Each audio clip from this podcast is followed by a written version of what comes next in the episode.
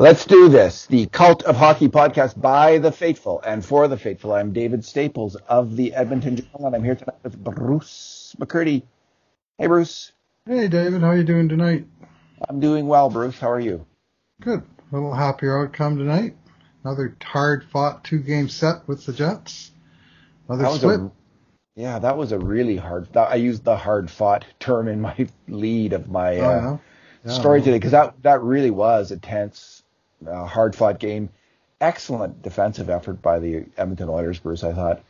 Um, 13 grade A chances for, 8 against in their 3 2 win. And as the game went on, Bruce, they did something that they haven't been able to do uh, very much this year, which is hold a lead in the third, not not um, uh, choke it up and uh, have the game tied or lose the game. They really uh, got stronger, I thought, defensively as the game went along. In the last 15 minutes, they didn't. Last 17 minutes, actually, they, they only allowed one grade A scoring chance against a very, very good Winnipeg Jets team. That team really impresses me, Bruce. And I think um, there's, I think there's, like, I'm not sure about the Flames yet, but there's four teams in this division that are really good, and the Jets are are definitely one of them, and so are the Oilers. I'm going to say. Flames got smoked tonight by the Canucks right on their home ice, five one. Sweet. Sweet. All right, Bruce, this is our two good things, two bad things, and two numbers podcast. And because, uh, you know, this is a big win for the Oilers, they're now uh, nine win. What is it? Ten wins? No, what is it? Ten and Ten eight. wins, eight losses. Ten wins, eight losses. Two games above 500, so you got that nice little cushion there. Maybe mm-hmm. extend that uh, over the weekend.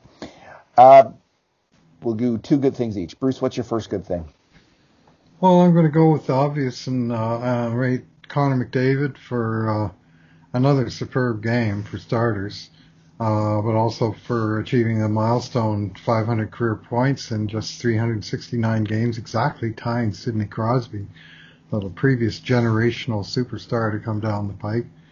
And uh, uh, Connor made short work of that, making a terrific assist. Uh, uh, handling the puck a couple times and making a, a, a splendid give and go with Jesse Puljujarvi, uh, similar play that we saw um, a couple games ago.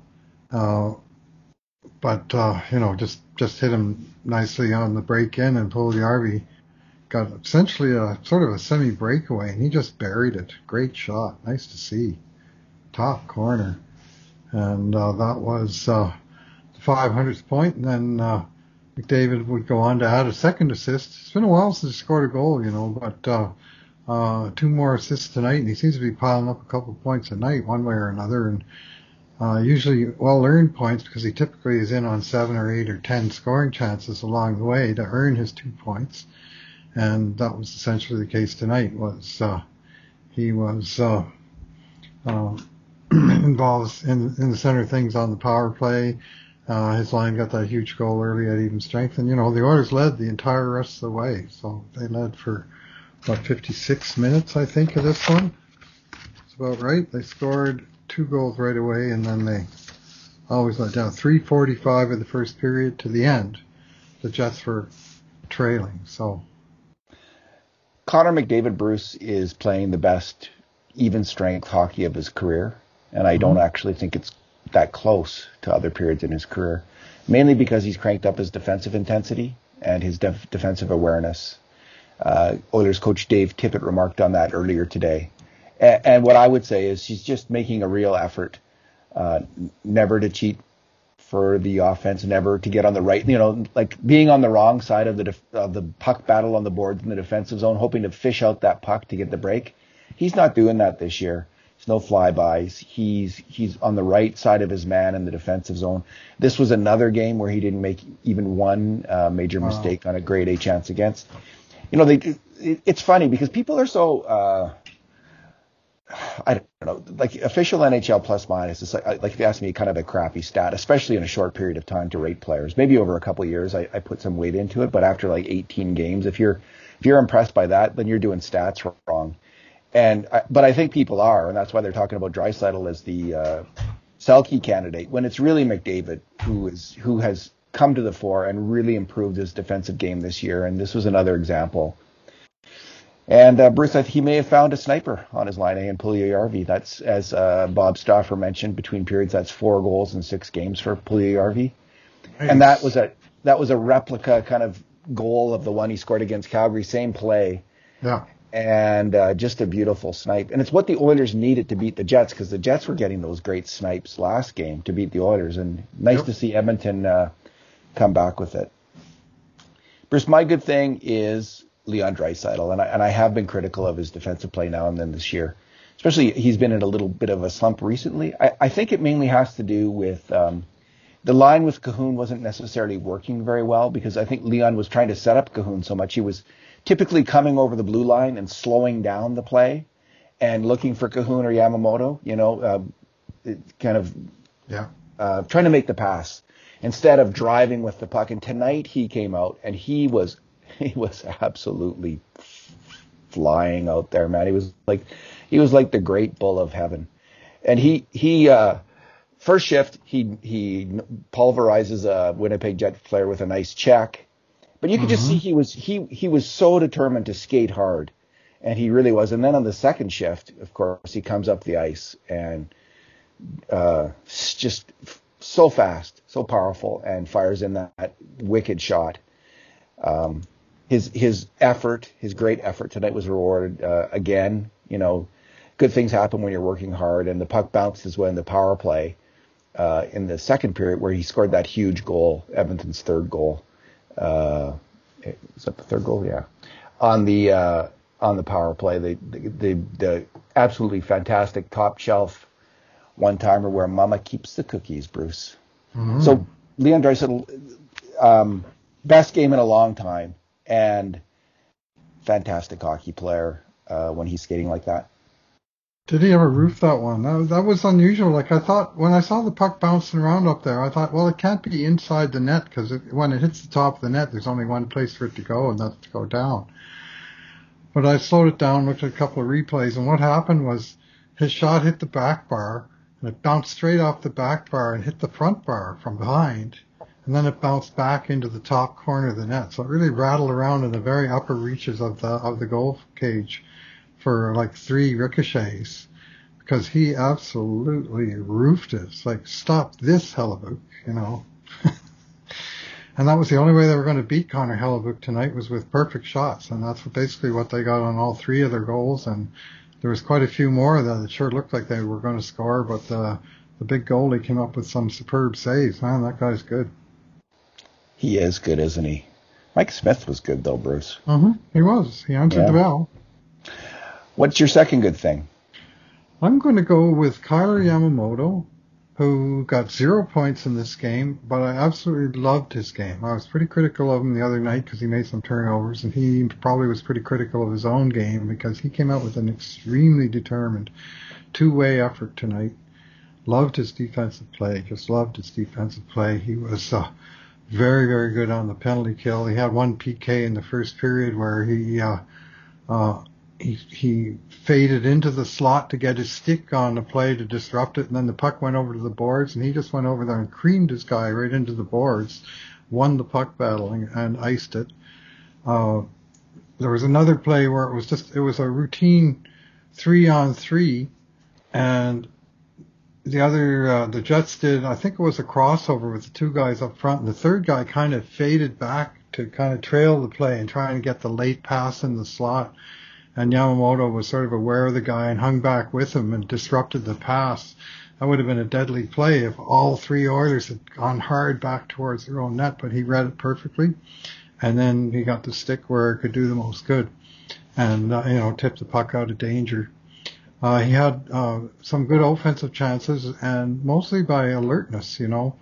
Uh, he was able to pull down one, one puck that kind of bounced high in the center zone uh, Leon fed him with a long stretch pass, and Yamamoto pulled the puck down, uh, came over the blue line, and was able to control under pressure and make a feed to uh, Kahun in front for a close in deflection. Uh, he had another chance of his own right in front of the net where he uh, uh, was able to. I think this one was on the penalty kill where he was able to cut yeah. in and and uh, Uh, he made actually a great play to delay the puck, but unfortunately he wasn't able to get a shot off after that. Like he tried to pull it back and go upstairs, and he pulled it back, and the upstairs was there if he could have got a stick on the puck. But he was just he was thinking, he was hustling, and as usual, he was putting up what I call the defensive stats. We used to talk about these, and I still call them any any of the stats that start with the player without the puck, and there's three of them: hits, takeaways, block shots and Yamamoto had uh, one one hit, probably that one on the penalty kill, one takeaway, two more block shots, uh, which he now leads the NHL for all forwards in the NHL with 27 block shots, and it's no accident. He's in the lanes and he's fearless, and he's all over the puck, you know. And, and on his good nights, and tonight was a very good night. He is really all over the puck, and he was he was a force. say a game he scored no points one of the reasons the Oilers gave up two in this game and not four or five or six was strong efforts by by him among others that you know raised their game. He raised his game a long way from from his uh, fairly iffy performance the other night. Yeah, the player uh, on that one break where he he kind of fanned on it and didn't get off the shot. That was a uh, you know Magic Johnson to James Worthy alley oop pass from Chris mm-hmm. Russell. And uh, my good, th- my second good thing is Chris Russell and Adam Larsson. So I wouldn't have. Uh, I, I, think after scoring, Winnipeg scored six goals against the Oilers. That the, Dave yeah. Tippett thought it's Chris Russell time. We, you know, we we need the we need the steady. This worked once earlier this year actually, mm-hmm. where he had, had inserted Russell when the Oilers had been really shaky on defense. And I, I, have to admit that I was probably well not as skeptical as every Oilers fan because there's some that that uh, just uh, you know erupt in displeasure about all things Chris Russell, but I was not bullish about the prospect of seeing Larsson and Russell together. If I'm completely honest, I didn't think it was going to work very well. And the first shift, they went out there and, and Larsson gave away the puck and they couldn't get it out. And I'm thinking, oh, oh like how are they going to get through this game against this big talented Winnipeg team with these two guys on the ice? But Bruce, I thought, uh, especially as the game went along, they, they, they were really solid defensively. They get, gave up very very little in their own end, and on the Draisaitl goal, um, it, it, was kicked off with a very sharp outlet pass by by Chris Russell. Mm-hmm. Um, Larsson did make a mistake where he screened the goalie a little bit and tipped in, went in off his skate, the first mm-hmm. Winnipeg mm-hmm. uh, power play goal. But other than that, Adam Larsson, I just thought was such a strong game and it, kind of culminating in the last last shift of the game where he flattens, I think, both Scheifele and Blake Wheeler with humongous hits. Adam Larsson is, uh, uh, I think, an under, underrated hockey player. I, I can see. I think Russell should play like every second game. He he does seem to me a step slower, and I thought we saw that late in the game. A guy got kind of got around into the outside. Uh, something that I don't think would have happened with Chris Russell two years ago. But, sure uh, got a stick in the passing lane uh, three or four times, Russell. It looked like a oh, dangerous cross slot pass, and he was just in the position to get a stick on it and you know just tip it into the corner. Not necessarily you know like a hero play, but to but to disrupt the the point of attack, and that's really his specialty. It is, and Larsson's specialty is the rough stuff, and and he was he was hammering him hard. He's the you know the answer to Neal Pionk uh, for the Oilers. I bet you the Jets fans don't like Adam Larsson very much. Um, or the Jets players don't like Adam Larsson very much because oh. he, he was the you know stereotypical hard to play against uh, shutdown defenseman, especially as the game wore on. So uh, th- that's my second good thing. Five hits and five block shots for Larsson uh, to lead the team in both categories. In fact, uh, he led the entire game in both. Ca- oh, wait a minute. No. Four hits, uh, wasn't it? Bolu, oh, no, Bolu, five, five hits, Bolu, right. Bolu had eight hits for the Jets, so he yeah. just led the Oilers in uh, in block shots. And uh, just give me half a shake here. I'm pretty sure he leads the entire NHL in block shots, and he does with 55. Alec Martinez 50, Calvin DeHaan 40. So there's some real separation there between first and third.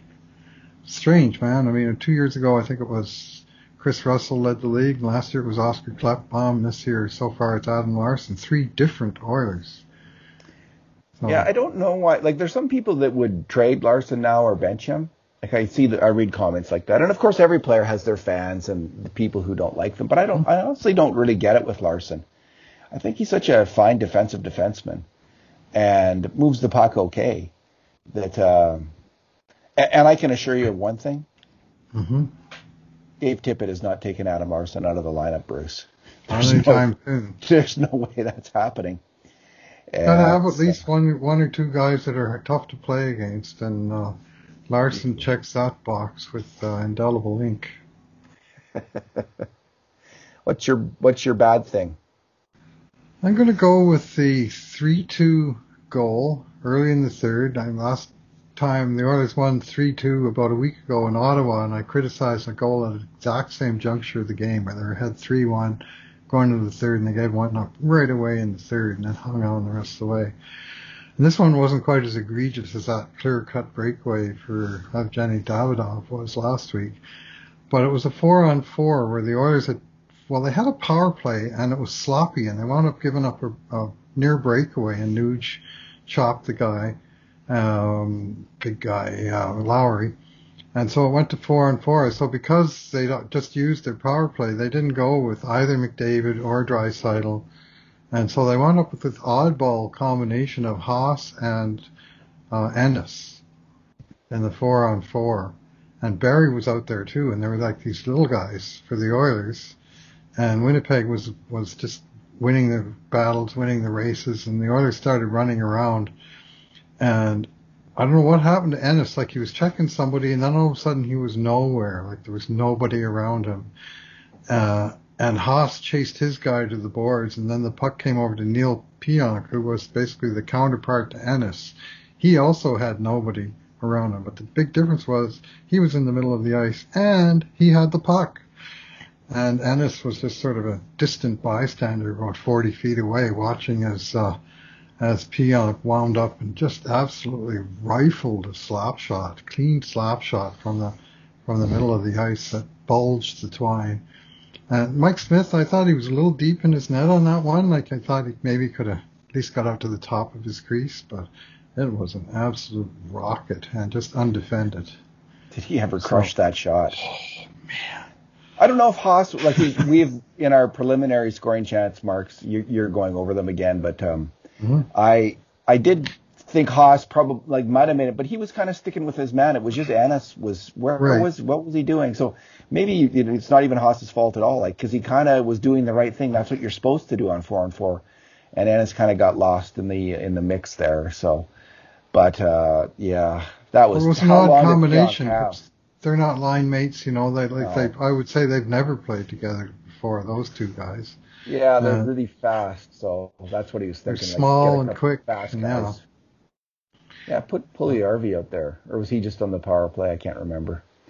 Um, yeah, not a great goal against Bruce. And Barrie screened screened the goalie. He was part of the drive-by screen of, uh, you know, it shot that hard that you only see after it's in the air. Mhm. You're not going to save that one very often. That was that was a very tough. That was like a Sheldon Souray grade slap shot from the from the point. Yeah, it was That- a rocket. that Pionk ever a good player? I mean, we, I can hate him because he he's an aggravating player who who hits hard, and that hit on Turris was a world class legal hit. It was a fantastic hit. But he, what a great trade that um, uh, they made, getting rid of. Well, I always thought Trouba was a very good player in Winnipeg, but Mhm. apparently he's not playing that well in New York. I'm not sure. Maybe just hurt. Maybe it's just because his contract's so big. Everyone, you know, the expectations go high. But Pionk's a very solid player for the Winnipeg Jets. They they made a good deal there. Well, they got P, for for uh, Tur, uh, Trouba. They got Pionk and a first round pick, which became Ville Heinola, who they're very very high on. That's the guy that Duchesne's the next next um, uh, living breathing uh, little general, uh, Lars-Erik Sjöberg style of Uh-huh. player. And he almost made the team again. I think he's uh, he, he's right on the cusp of the team. He may be on the taxi squad, but we haven't seen him.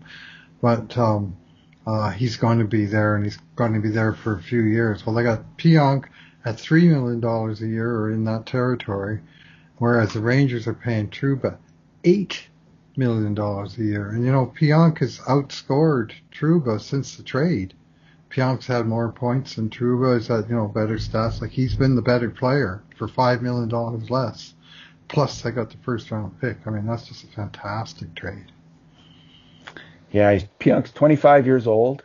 Yeah. 13 points in 16 games. Mm-hmm. You know, that's what. A, and he had a good year last year. I got him in my keeper league. I know this guy a little bit. He's real good. Um, Bruce, I had a hard time picking a bad thing, but I'm because there wasn't a lot that was that went wrong in that game. game. It was a good game, and, and the Oilers played very well. Um, I'm just I didn't like uh, Tippett breaking up uh, what I call the uh, nitty gritty dirt line of Jujhar Khaira, Tyler Ennis, and Josh Archibald, and it's just a simple thing. I just when you have players that are going and finally going, right? You finally have Jujhar Khaira going. You finally have him playing well. Tyler Ennis was off to a pretty weak start of the year. He's going. So you have these players, they're succeeding in a really crucial role for the Oilers on the third line. It's not broke, don't fix it. Why why break it up? There, you could have put in if you needed to send a message to Dominic Kahun. Now I guess maybe Tyler Ennis wants to be rewarded. Maybe he wants to move up, and maybe that makes sense because he's been playing so well. He has been playing well, but um, I didn't, th- you know, he and he he made a very nice pass to Draisaitl, uh, cross seam saucer pass. So maybe that worked. Maybe I'm wrong here. Could be, but I, I just as a general rule, I'm not I'm not loving that. And I think they could have put in Joakim Nygard if they wanted to send a message to Kahun. Um, there there was other options that they or that they could have resorted to. So when you have a good line, and this is the point I've made many times before on another line, which will not be named tonight, but don't break it up. And um, so that's my bad thing. Yeah, I just looked it up. Uh, Pionk, 58 points plus 11. Trouba, 30 points minus 12 since the trade. It's almost double, 2 to 1. plus the pick, plus the 5 million. Oh my goodness! Wow, yeah. talk about you don't win. That's like uh, Rangers. That's not just killing it. You know, that's a Rangers it. for you. yeah, good, good on the Rangers. They're a pretty good team though. The Rangers when they got that. How's Lafreniere doing? Did he make? He's got one point fourteen games. Oh, geez, shocking, been... shocking. One goal, overtime winner. Then you think once he got that, he was going to break out. Nope, he's just not getting it done. And they got that Kaapo Kakko cap he's not doing well. Of course, it took Puljujarvi this long to get going. Maybe Kakko will be the same. Yeah. Uh, no knowing, right? Of course, but yeah. What's your number? My number is ten, and you, people are probably surprised. Anybody who follows me on Twitter, I think I had two tweets during the game, and they were both berating the officials for missed calls. And I probably were expecting my bad thing to also be berating the officials, but I saved it for my number. 10, that's the number of penalty minutes that I banked that the refs missed on poor high sticking calls, just high sticking in the game, and 10 minutes that went against the Oilers and for Winnipeg. Darnell Nurse took two in a row in the first period where his stick hit a, a Winnipeg guy's stick and, and that stick hit the Winnipeg guy in the face. Uh, one of them was Kyle Connor. Nurse gave him a little bit of a shot, and Connor's stick came up and bopped himself on the face. And he got Nurse got two minutes for that. I mean, borderline. You might have called that for. It was just a bit of a random shot by Nurse, but it was so was hockey. I mean, gotta let him play a little bit. Uh, the second one was just ridiculous. Uh, Andrew Copp had Nurse's stick under his arm, and while they were battling, Copp's stick came up and he wanged. Uh, I think it was Ehlers in the head with it. The ref calls nurse for for uh, high sticking, and nurse's stick is actually being held by Copp below waist level. It's like, what are you looking at, Mister Referee? Like, what are you looking at? So that's, I mean, and that one cost him the two-one goal, and I was I was ang- angry at that point because that was like three power plays in a row for Winnipeg. All of them were marginal at best. They scored on the third one to get back in the game that Edmonton had I largely outplayed him to that point. So as a fan, that was one of those kind of injustices. Anyway, then in the second period, Jujhar Khaira and Nugent Hopkins on the shorthanded uh, play, and Nuge makes a great pass, and Khaira tries to jam it home from close range, and his jet stick comes up, hits Khaira in the face, and cuts him. Automatic four minute penalty, or it would be if both refs weren't. I didn't see anything. And then in the third period, it happened again. Adam Larsson got clubbed over the head by Tucker Poolman, just bong, and missed that one. Uh, anyway, finally they got the last one. That was uh, Ehlers. He bopped a, I can't remember which Oiler it was, on the top of the noggin with three minutes left. Really stupid penalty. Yeah, really stupid penalty.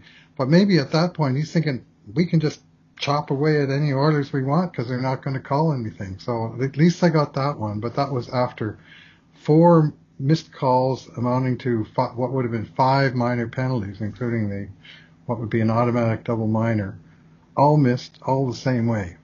And at the same time, at the end of the night, the Oilers had more power plays than the Jets, and there were a couple chintzy ones called the other way. But uh, the high sticking infractions were just, it was like open season out there. Nobody knew what, who's, who was holding whose stick, or, you know. And so they uh, they called too many penalties in this game. I don't think it really helped the flow of the game, but uh, uh, those kind of stood out as the more egregious of the uh, of the poor calls. So I'll go with the ten. I was kind of just left numb by it all. Like you know, like just just like this is the NHL right now. So. Yeah. Well, it's the first time. I think this is the first time all year, David, I've said anything really nasty about the refs. I mean, usually it kind of evens out, and it's a tough job, and they don't get them all right, and you don't expect them to get them all right. But when there's a whole string of them and they all keep seeming to go the same way, that's when my my uh, blood gets up a little bit. So the air was pretty blue in the McCurdy living room there in the first period in particular. Well, you've calmed down considerably because you just gave a very sober uh, recitation of their. I their, still think they blew the calls, but they you know, kind of evened it up, and Oilers got the win. So I'm a lot calmer than I was then. Yeah, that's right. In the moment, you don't know how it's going to turn out, so it's uh, harrowing, harrowing. Um, my number is eight. Connor McDavid was in on made major contributions to nine grade A scoring chances this game, Bruce, which is a, such a high number, but it's not unusual for Connor McDavid this year. He seems like he's always in on you know six, seven, eight, nine, ten, eleven, twelve. Like it's just routine for him in this. You know, I mean, we should enjoy this, right? We should enjoy what we're seeing now with McDavid because this is a special treat for the uh, the fans of any team to have such a player. So he had nine grade A chances this game. Eight of them came on the power play, and, they they tended to come. There some unbelievable flurries where you know where he he would um, was involved in, and, and uh, so so some of them came.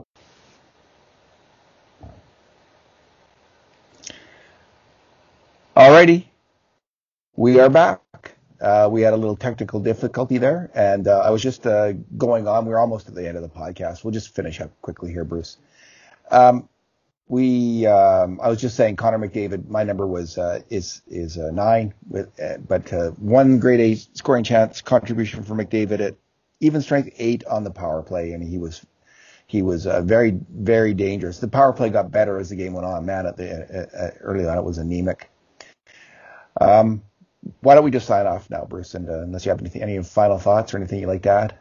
Uh, well, uh, other than it's nice to end properly and say goodnight to people as opposed to having Skype just drop off the face of the earth like it just did there on my screen. It just went away. So, uh, indeed, we'll splice these pieces together and uh, thank people for their patience and thank you for listening.